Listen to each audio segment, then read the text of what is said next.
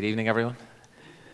Thank you, thank you, Richard, uh, and thank you, Paul, for leading us in in those prayers for the, the persecuted church. It, sometimes when you hear those kind of figures, isn't it, like two hundred sixty million? It's just hard to comprehend, and you're just reminded of, in a sense, how privileged we are that we can meet in freedom uh, to worship God, and yet that's not the experience of everyone.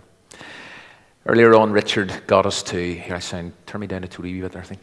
Earlier on, Richard got us to uh, come up with those those songs. Uh, I'm, I'm going to get you to do something else. Uh, if you were to identify or name, say, the top ten most popular, I'm not saying most important, because all of God's word is important, but the ten most popular or well-known chapters in the Bible, right? What ones would you include in the list of ten? So most popular, best known, okay? Again, have a wee chat with the person beside you, chatted to earlier. Come up with, you can kind of come up with a list, one or two, whatever. Okay, I'm not going to give you as long as Richard did. Uh, so I am going to get a wee bit of feedback on this one. So what sort of chapters do you think people would highlight or point to? Go for it. Sorry? John three sixteen as a particular verse, okay. What? Any other chapters? Oh, here. Psalm twenty-three, I heard. What was the Romans one? Romans eight. Romans eight. Yeah, that one about nothing can separate us from the love of God. Yeah. First Corinthians thirteen, the great chapter about love, okay. First Corinthians fifteen. Hebrews eleven. That's the right answer, Sam, for tonight. Well done. Impressive. Yeah, well done, Sam. Primed. Yep. Anything else? Anyone else? Genesis one, right? That. And what was the? Ephesians six, right? Includes the armor of God. Okay, yeah. Isaiah fifty-three, suffering servant. Anybody come out with any difference? John thirteen, fourteen, fifteen, and sixteen. Well, I did say you could have ten, Mary, but you just decided to go for four altogether. Yeah, no, brilliant. Yeah, so the lead up to the cross. The farewell discourse. Yeah, those verses, those chapters. Okay, and as Sam, as Sam said, I'll, and I don't know how many people would have, would go to this one, uh, Hebrews eleven, but that, that is the, the kind of chapter we're going to look at tonight, and as Richard has been introduced, it's the faith chapter. I don't know if you, you could guess how many times the word faith appears in that chapter. There are forty verses in it, but the word faith appears in uh, Hebrews eleven twenty-four or twenty-five times, depending on the version of the Bible you are, you're using. So that's like every other verse in the chapter includes the word faith. Uh, the chapter is often described as the Faith Hall of Fame. I know this is the Hall of Faith, but the Faith Hall of Fame, fame because it lists these great examples of faith, famous and not so famous Bible characters who had faith, who lived by faith, who demonstrated faith. And, and in our series called Elevated Jesus in the Book of Hebrews, we have arrived at this chapter. But as we come to it tonight, it's really, really important that we don't take it in isolation, because there is a real danger. And we can do that with any chapter of God's Word. We can kind of treat it in isolation and just dive straight into it, and we we, we forget to we forget or we neglect to locate it properly and set it in its original context. And so I want to do that because it's really, really important to do that, particularly as we come to this chapter. And I'll explain why in a moment. So if you were here, if you were here last week. Uh, we, we looked at the second half of chapter ten. And what we said was, in the kind of middle part of chapter ten, the writer of Hebrews encourages his readers to do three things. And he says, let us, and then he identifies three things that he wants his readers to do. So let us draw near to God. And then the second thing is, let us spur one another on to love and good works. And then the other thing is, let us hold unswervingly to the faith that we profess. And after he has encouraged them to do these three things, he then goes on to issue a grave and solemn warning, all about the danger or the possibility of packing your faith in, of abandoning your faith. And so we identified in that next part of Hebrews chapter ten, three marks of apostasy. And so the three marks of apostasy were where you trample the Son of God underfoot. The second mark of apostasy is where you profane the blood of Jesus that sanctified you. You treat it as unholy. And then the third mark was you insult the Holy Spirit of grace. And as he writes to professing Christians, and as he encourages them, and as he warns them, and remember, these were Christians who were being persecuted. They were being hassled. They were being tempted to just pack their faith in. But as he writes to them and tries to encourage them, listen, don't shrink back. Don't return to an old way of living, no matter how much pressure you're under. And so what was his key and critical message as he reached the end of chapter ten? It was, you need to persevere. You need to persevere. And then he writes, and he quotes an Old Testament prophet at the end of the chapter. He, he, and the, the Old Testament prophet is Habakkuk. And he writes, but my righteous one, or but the righteous, and here's what he says at the end of chapter ten, the righteous will live by faith. And then he says this, and I take no pleasure in the one who shrinks back. And then as he finishes that chapter, and this is where we ended last week, and it's really important we, we kind of get to this point before we go into chapter eleven. He ended that, that chapter ten by saying this, but we do not belong to those who shrink back and are destroyed, but we belong to those who have faith and are saved. And so having affirmed his readers by reminding them that they do belong to those who have faith and those who are saved, he then goes on to write about this incredibly important subject of faith, and he goes on to give us a pile of examples of people who had it, of people who had faith. Now, Hebrews eleven is not an exhaustive explanation of faith. It doesn't, and I'm not going to cover every aspect of faith, even every aspect of what we've been singing tonight. I'm not going to do that, nor does Hebrews eleven. But what it does provide is a definition and a description of faith that perseveres, key bit. It provides a definition and an explanation of faith that perseveres, or what it does is it explains the kind of faith which is necessary for those who will endure. And based on the original context, you can see how important this is, because here were people that the writer was writing to who were in danger of not enduring, not persevering, in danger of shrinking back and abandoning the faith. Now, before we read the first eight verses, I'm going to show you a video. Great. Most of you will know that uh, in a previous life, Glenn and I, or Glenis and I, were, were youth workers. And during our time in London in the early nineties, training and serving at a church in Essex and Hornchurch, we used this short scene uh, from Indiana Jones and the Last Crusade. We, we used this clip that you're going to see now to illustrate faith to young people. So let's hope it all works.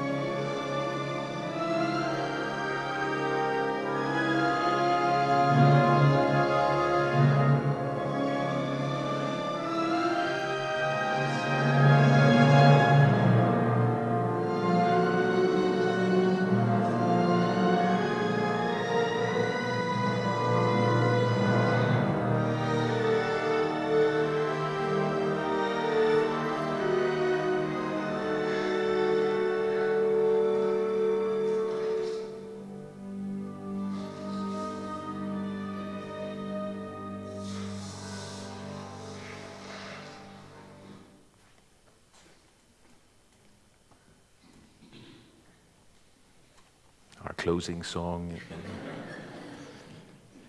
The path of God. Isn't that what he said? It's a leap of faith. You must believe. Okay, Hebrews eleven. If you want to follow it, it's uh, page one thousand two hundred nine in those. Now, I've got to get this right this week. The Pew Bibles. Uh, I said it all wrong last week, and I've got dog's abuse ever since. Uh, so page one thousand two hundred nine, and we'll, if it's okay, and if you're able to, let's stand for the public reading of God's faithful, and in this case, familiar word. Now, faith is confidence in what we hope for, and assurance about what we do not see. If you are following the Red Pew Bibles, it says, now faith is being sure of what we hope for, and certain of what we do not see. Verse two. This is what the ancients were commended for. By faith we understand that the universe was formed at God's command, so that what is seen was not made out of what was visible. By faith Abel brought God a better offering than Cain did. By faith he was commended as righteous when God spoke well of his offerings. And by faith Abel still speaks, even though he is dead. By faith, Enoch was taken from this life so that he did not experience death. He could not be found because God had taken him away. For before he was taken, he was commended as one who pleased God. And without faith, it is impossible to please God, because anyone who comes to him must believe that he exists and that he rewards those who earnestly seek him. Verse seven, by faith Noah, when warned about things not yet seen, in holy fear, he built an ark to save his family. By faith he condemned the world and became heir of the righteousness that is in keeping with faith. And by faith Abraham, when called to go to a place he would later receive as his inheritance, obeyed and went, even though he did not know where he was going. Please take a seat. Richard has already given us a bunch of quotes uh, about faith, and they were great. And actually, uh, the first one from Luther was very much, uh, you could have connected it to that, that video. But the writer here gives us a definition that is incredibly relevant in terms of perseverance, because this, this was the context in which he was writing into. And into the context of not shrinking back. And so here is the definition. Now, faith is confidence in what we hope for and assurance for what or about what we do not see. Now, confidence and assurance are such strong words, especially when you're wavering, especially when you're shaky in your faith. Confidence and assurance are really strong words that grab your attention. Faith is confidence.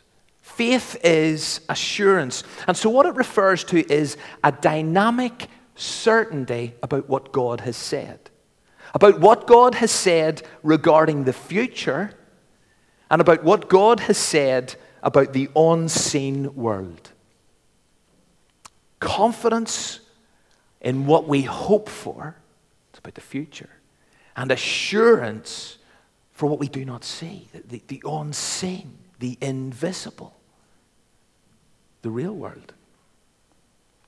And therefore, it's about realizing and believing that there's more.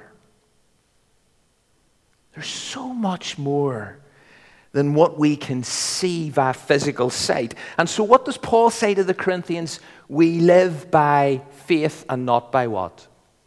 Sight. Faith is about trusting in what God has said about the future.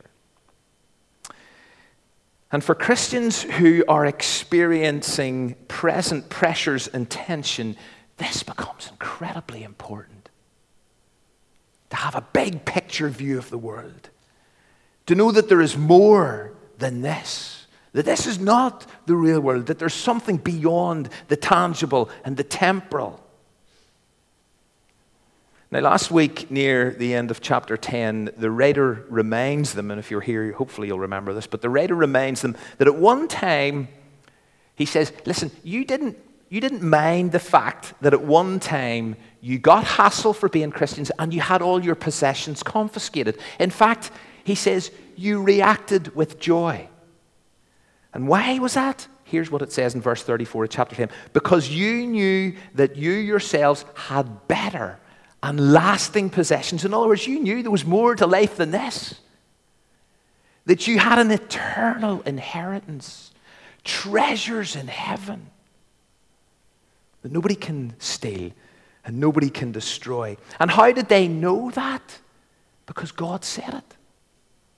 God has promised them and has promised us a glorious future inheritance. And that is the confidence for what they were hoping for. That's faith. A glorious future inheritance. Plus verse thirty-seven of chapter ten refers to the fact that the one who is coming will come soon. And so he was saying, listen, you can have confident hope in the second advent, in the second coming of Jesus. Because you can have assurance for what you do not see. There's more to life than this. Don't shrink back. Hang in there. That's faith. Faith is about trusting what God has said. It's not about a hunch. It's not about a feeling. It's not about positive thinking. It's about a confidence. It, it's about a dynamic certainty in God and His Word, in what we hope for. It's also about a present reality. It's that assurance to say about what we do not see. It's about recognizing that there's more, that there's an invisible world, that there's an eternal dimension to this life. And if you have that assurance, or if you have that conviction, as another translation puts it, then do you know what? That's going to help you to persevere. That's going to help you to endure. Do you, do you have that? Do you have that confidence in what you hope for and what God has said is true? Do you have that assurance of what you cannot see? Because if you do, if you have that kind of faith, then you'll persevere, no matter in a sense how hard it gets here. That's what he was saying to these Christians. And so what does he also say? He says, you know, it's that faith, look at verse two, it's that faith that the ancients were commended for. And who are those ancients? Well, he's, he's about to list them. But also sticking with verse two, here's another thing we discover about faith, that it actually earns or wins God's approval. If you demonstrate this kind of faith, if you exercise this kind of faith, if you express this kind of faith, it warrants, it receives divine commendation. This is what the ancients were commended for. Or to put it another way, using that phrase from verse six, without faith, it is actually impossible to please God. But if you have this faith, if you have this confidence and this assurance in what you hope for and in what is not unseen, then you win divine approval. Because without it, you can't please God, but with it, it pleases God. Now, before he then goes on to list these ancients to further illustrate what he's saying, the, the writer says something else about faith. And so what he does is he takes his readers back to the very beginning, which is a very good place to start, right back to creation. And he says, by faith, this is the very next verse, verse three, by faith we understand that the universe was formed at God's command, or that the worlds were framed by the word of God, depending on your translation. In other words, God said it. God called this universe into being. He said, let there be, let there be. And it was all by the power of his word, and he created it out of nothing. None of you were there, none of us were there. But by faith you believe and you trust in God's power. Don't you? Or do you? That, that's what he's saying. Do you have confidence in God's word? Because it's God's word that created the world in which you live in. Do you have confidence in God's creative power? And understanding and recognizing that that is how this world was made? And so if you like, just, just to summarize those first three verses, the faith that these people had and needed to have. And I'm kind of using, and, and some of you are familiar with Raymond Brown, a Bible commentator, but th this is the kind of three main points that he makes, he uses based on those three. He says, listen, faith accepts God's word. It's clear on what he said. Confidence and what we hope for. Assurance, what we don't see. A dynamic certainty. That's what faith is. You accept God's word. Secondly, faith wins God's approval. And thirdly, faith recognizes God's power. Do I have that kind of faith? Is that the faith we have? That's the faith we need if we're going to persevere and endure. And then he starts talking about the faith of various Bible characters. And what he does is he paints a picture of faith in the lives of a whole list of ancients. And as we consider them and their stories, we, we kind of gain this clearer and sharper and more colorful picture of what faith is and what faith looks like. And so first up, it's Abel, whose story is recorded back in Genesis four. But he, here's what the writer of Hebrews says about him. Or, sorry, there it is there. By faith, Abel brought God a better offering than Cain did. By faith, he was commended as righteous when God spoke well of his offerings. And by faith, Abel still speaks, even though he's dead. Three times in that one verse we read of Abel by faith. So what characterized Abel's faith? What was it that Abel's faith produced? Well, let me suggest three things just there. Genuine worship, true righteousness, and a credible witness. You see, Abel's offering, his sacrifice, his worship to God was the real deal. It was authentic. It was acceptable, unlike his brothers. And that becomes shockingly apparent, and, and exactly why, and I mean, there's lots of reasons why Abel's sacrifice was, was acceptable compared to Cain's, but it becomes shockingly apparent that his worship was authentic, because then what does Cain turn around and do? He turns around and kills Abel. His attitude, his heart, his worship was all wrong. Cain, yes, he brought an offering, but his heart wasn't in it.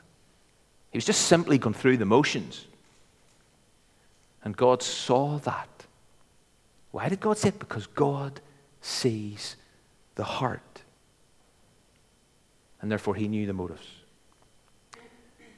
And he didn't accept his worship. And as a result, Cain went out and killed Abel. You see, faith produces and is characterized by genuine worship. Secondly, true righteousness. Abel, it says, was commended as righteous. Some of you will know that the Jesus talks about Abel.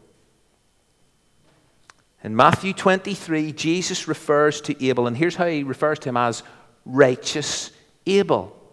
In other words, here was a right living man.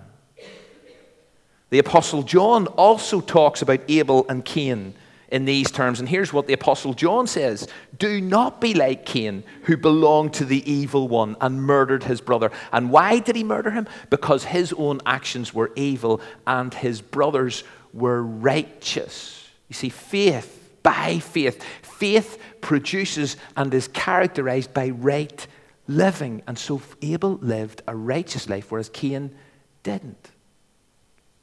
So that's what faith is about. It's about genuine worship. It's about right living. And then thirdly, it's about a credible witness, because Abel still speaks even though he's dead. His life of faith continues to provide a credible witness. The first recipients of this letter were reminded here of Abel's faith. Why? So that they might learn about it. But more than that, his example is held up as a model of faith so that they might learn not just about it, but learn from it, because his faith speaks on. So you get this picture building of those who have faith. They're genuine worshipers. Their worship comes from the heart. They are right living people. They're commended for their right living. And they offer a credible witness. And again, let me ask you, are you a genuine worshiper? Has your worship tonight come from the heart? We were thinking about this this morning. Are you right living? Are you living the way God wants you to live? And is your life a credible witness?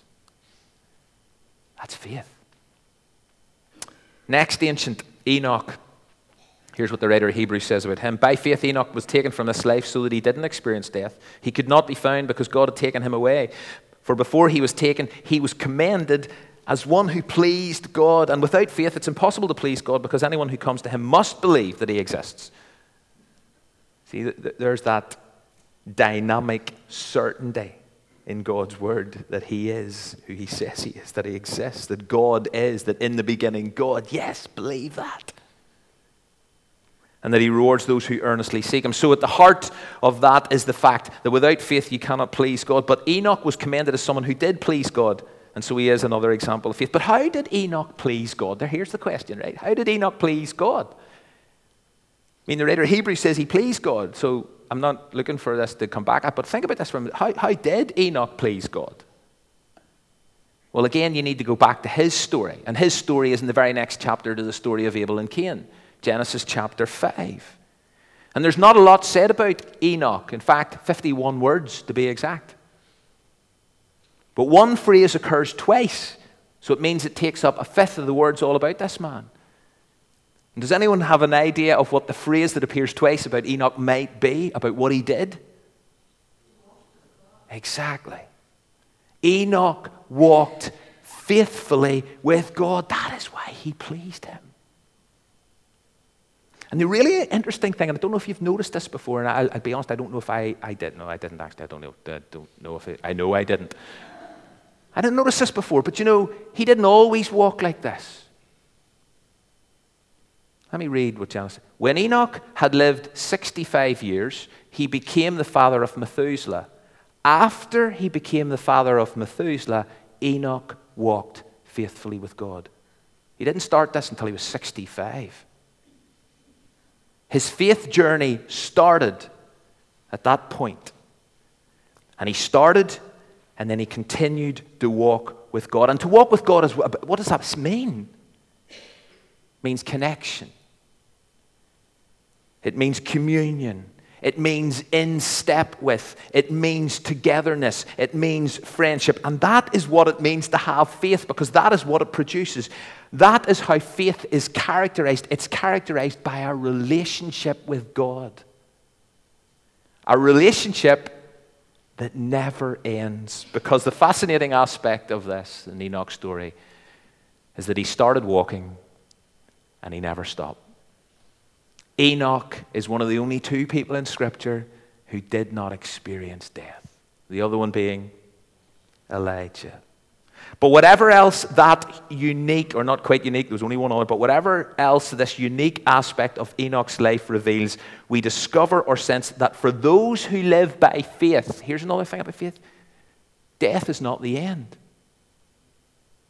For those who live by faith, death is not the end. And isn't that what God promises? And isn't that what Easter Sunday confirms? And so as we add to this picture of those who have faith and to what faith looks like, we need to include that it involves a relationship. It involves a relationship with God, a day-by-day walk with God, and it involves eternal life. Life in constant communion with God beyond the grave. That is faith.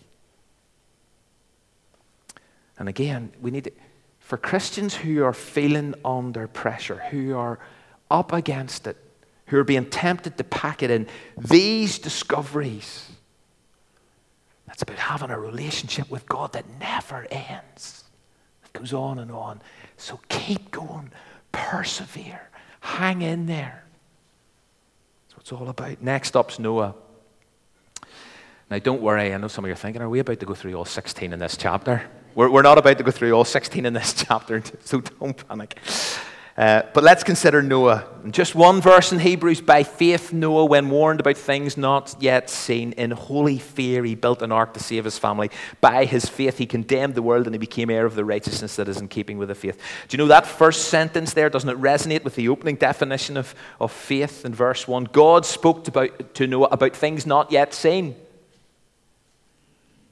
God spoke to this man about things not yet seen. And what does, what does Noah do? He believes. He accepts God's word. Dynamic certainty. And he has an assurance about what he can't see. That's, that's faith. He's sure and he's confident in what he can't see because God has said, listen, this is what's going to happen. And what does he do? He, he hears it and he acts upon it. And he also is, is, is confident of what he hopes for, because what he hopes for is salvation. And so he, God says to him, I want you to build a boat and I'm going to save you and your family. And so he does that because he had confidence in the fact that God would rescue him. And so as this picture of faith builds, we can add, based on Noah's, the reality and the existence and, and, and the presence of obedience that, that Noah lived, that Noah had an obedient faith. That he heard what God said, and then he just did it. He believed it, and he did it. Even though he couldn't see it. But he hoped for it. And he had confidence in that. And he had assurance in that, because God had said it. That's faith. And R. Kent Hughes, writing about this, says, the words of this really simple text in Hebrews eleven provides two beautiful insights into the obedience of Noah. One, did you notice that he obeys in holy fear? In holy reverence. He doesn't just do this because he's scared. There may have been a twinge of that. He doesn't even do it out of a sense of duty. Well, God has said it, so I've got to. No, it's not. He does it out of a, of a reverence for God.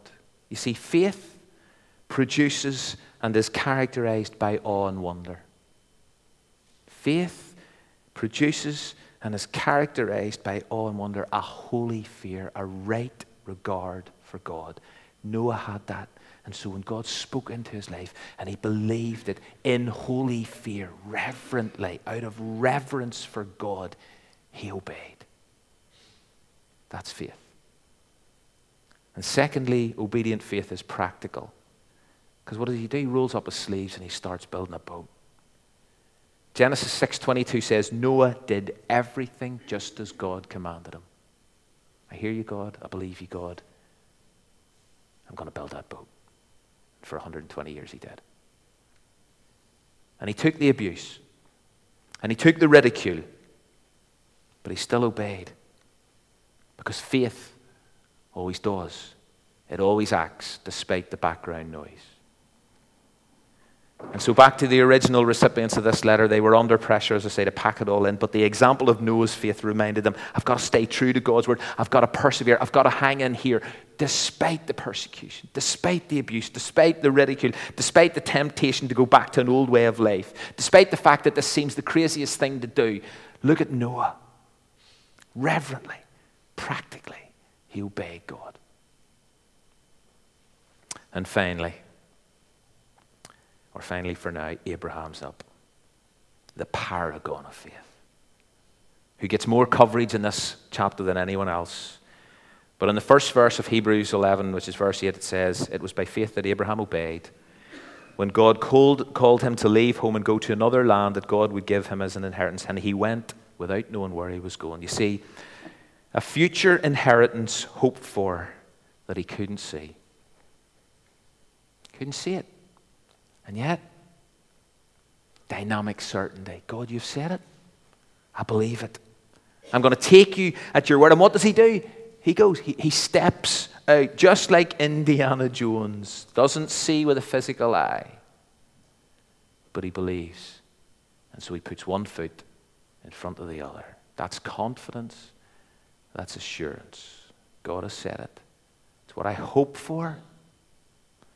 I don't see it, God. I don't see where you're taking me. I don't see the fact you're going to, with all these, you're going to bless me, and my my sin's going to be a bless. I don't see it, but I'm going to leave her and I'm going to go.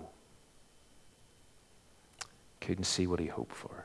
Couldn't see that inheritance that God spoke about, but he stepped out. Faith spawns reflexive steps of obedience. Faith spawns reflexive steps of obedience. You said it, God, I'm going to step out.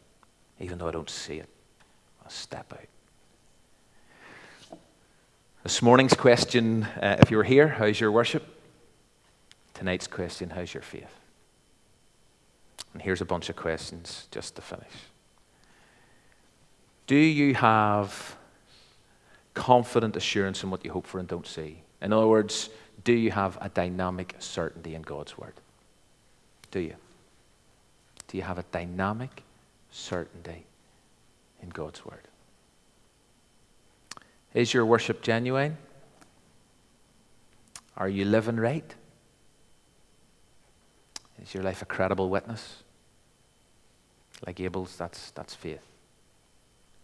Are you walking with God? Are you in relationship with God? Do you realize that that walk with God is going to last forever? That's faith. Are you reverently and actively obedient to God's word like Noah?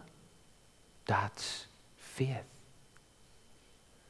And in light of the prospect of a new home that awaits you, in light of a future inheritance that awaits you, are you stepping out in obedience to God's word? That's faith.